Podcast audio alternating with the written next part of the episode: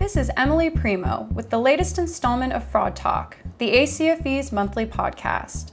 I'm here with Janelle West to discuss an investigation in which she and her team discovered tax dollar misuse in a county's animal control department. The investigation was sparked by questions posed by citizens and local media after a suspicious dog shooting by animal control. Thank you so much for joining us, Janelle. Thank you for having me, Emily. Why did you first decide to pursue this case? We had actually received a request for proposal from the county, and uh, after we evaluated the proposal, we thought that we would be able to do a very good job for the county. My colleague Bill is a retired FBI agent, so he has a very good understanding of the processes and procedures that are in place at a law enforcement level while he we're also both forensic accountants so i we thought we would be able to do a very good job for the county and for the taxpayers okay great so basically the the county discovered through a completely un- unrelated event through a dog shooting that there was possible embezzlement happening. Is this correct? That is correct. Okay, so I know that the county decided to do an in house anal- analysis before you guys joined on. Can you tell me a little bit about what that in house analysis revealed? Sure. Originally, as you're aware, and as you just mentioned, there was an incident involving a dog being shot by a local animal control officer approximately one year before we started our engagement. As a result of that incident, there was a lot of local media attention, and people started asking questions as to why they were paying the millage for the animal control fund. Um, it, with regards to size of the annual revenues, they were raising about $300,000 a year in a county that had a population of roughly 30,000 residents. So it was a fairly substantial millage. Originally, they turned it over to the state's attorney general to look to see if there was any criminal activity. Uh, he determined that there was no criminal activity. However, the residents were still concerned about the use of the millage funds. Accordingly, we were brought in to determine if the funds were being used in accordance uh, with the intent of the taxpayers. What role do you think the media played in this case? Do you think that this would have been caught or this would have been looked into had the media not been so interested in the original dog shooting? I believe that this case um, received a tremendous amount of media coverage in its area. Uh, I was able to follow stories for several years um, pertaining to the actions conducted by the Animal Control Department, um, going back uh, at least to 2010 at this point and I believe that the media uh, did a very good job of bringing to light the concerns about the propriety of the financial transactions and following those stories as they developed, especially at the Board of Commissioners meetings. When you joined the investigation, where did you begin? We began by obtaining a copy of the general ledger for the animal control fund. It was all those transactions were maintained in a separate fund within the general ledger, and we decided to examine all the transactions valued at over $50 to determine if they were properly applied to the animal control fund and if the animal control office truly benefited from those expenditures. Okay, so for someone who is unfamiliar with that type of examination, what exactly do you look for when you pull the ledger when you're looking for the fraud? Sure. So, what we did is the animal control fund is in many ways similar to any other business. It's going to incur both direct costs and indirect costs. So, for example, in an animal control fund, examples of direct costs could be medical care for the animals, dog food, cat litter, etc. And just like any other business, there's going to be a fair amount of indirect costs that don't directly benefit the animals. Uh, for example, IT support, um, gasoline used to go pick up the animals, uh, the cost of the vehicles used by animal control. And so when we obtained the general ledger, and copies of the supporting invoices that backed up the transactions, we looked at them and said, can we see the animals benefiting from these expenditures either directly or indirectly? And if it was indirect support, what we then did was say, is the amount that the animal control fund being charged is that reasonable and appropriate given the underlying facts and circumstances? Okay. And what exactly did you find when you started digging deeper into the case? When we started to examine the financial transactions, we found many items where the costs allocated to animal control appeared to be very aggressive. For example, there was one instance where during the course of the year, roughly $5,000 worth of ammunition was purchased by the entire sheriff's department. However, roughly 40% of that was applied to animal control. Only 10% of the deputies for the entire sheriff's department worked in animal control. So, in our opinion, that was a very aggressive allocation. When looking at documentation, did you find that there were any instances where they had failed to document things or they had provided less documentation than they should have?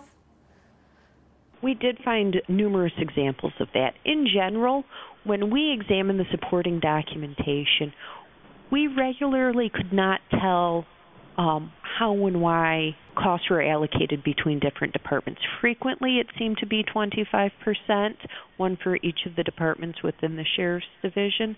In other instances, it seemed to be very haphazard. The amounts used were not consistent, nor was there any explanation. Okay.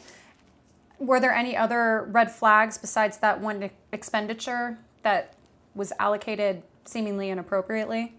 There's actually numerous in- examples. For example, there was one instance where they had actually sent a deputy to anti terrorism training, and the Animal Control Department bore a portion of that cost. From your understanding, was there any oversight for these allocations? For example, who was supposed to be catching these things and who who signed off on them?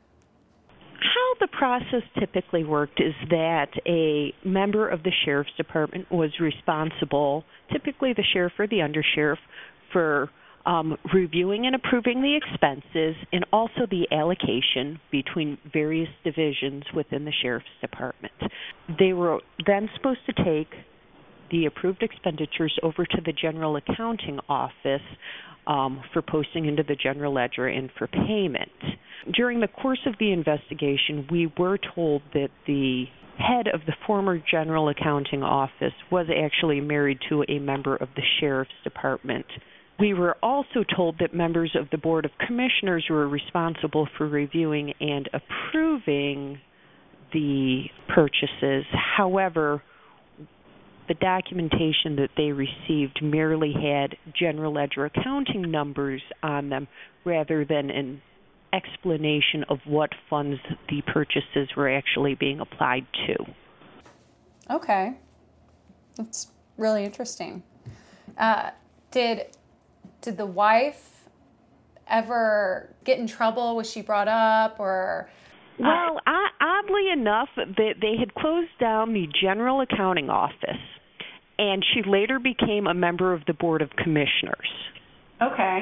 And uh, she was actually in a position to vote with regards to whether or not we went forward with the investigation, along with uh, another individual who was a retired member of the sheriff's department, and another mo- member whose brother was a member of the sheriff's department as well. Okay, so did they have, was it a majority vote type of situation and they just got outvoted?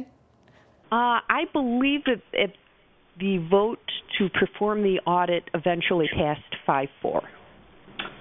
Oh, wow. they almost squeaked away with this thing.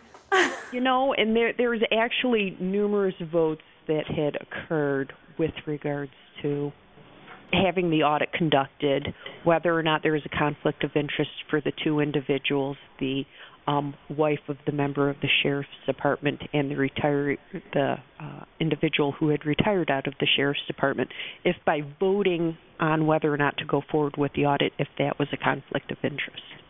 What advice can you give to other county departments to avoid tax dollar misuse or just general financial statement manipulation? What I would recommend, especially when dealing with millage funds, is that an independent person sit down and scrutinize all the expenses that are applied against the millage funds in order to verify that they truly do um, cor- correlate well to the intended purpose of the millage and that there is a documented and rational reason for allocating indirect expenses, um, especially between multiple divisions, multiple funds, things like that. Can you think of any policies or conflict of interest policies that would apply in an instance like this that a county could implement? We recommend that the county sit down, evaluate their existing conflict of interest policies, also consult with their attorneys. I, in in this specific case, my client faced a bit of a challenge because they were in a fairly rural community, and it was very common for um, individuals to be related. That was very much the norm. However, when it comes to this type of situation, it can potentially raise eyebrows in certain circumstances. So we really recommend that additional um, steps be put in place in order to minimize uh, the opportunity for the appearance of conflict of interest.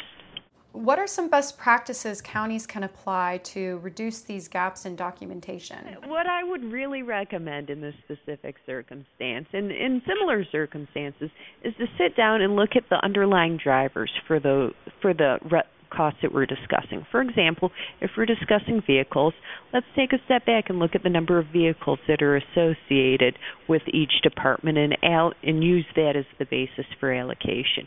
Maybe in other circumstances, the um, relevant cost driver is number of full-time equivalent employees. Uh, maybe in another example, the relevant cost driver is square footage of office space. So I'd really recommend taking a step back, looking at those cost drivers, using those as the basis for determining the allocation percentages, and then also reviewing those allocation percentages for accuracy, you know, every year, every three years, every five years, so that they're still relevant. Was anybody punished? To my knowledge, no one was directly punished as a result of our investigation. We are aware that the next time that the millage came up for renewal, that it uh, lost. 57% of the residents voted against renewing the millage. We are also aware that there have been subsequent investigations with regards to some practices at the animal control facility. Okay, thank you so much. Oh, no problem. Thank you. Thanks for tuning in to this edition of Fraud Talk. To hear more of our podcasts, visit acfe.com slash podcast. This has been Emily Primo signing off.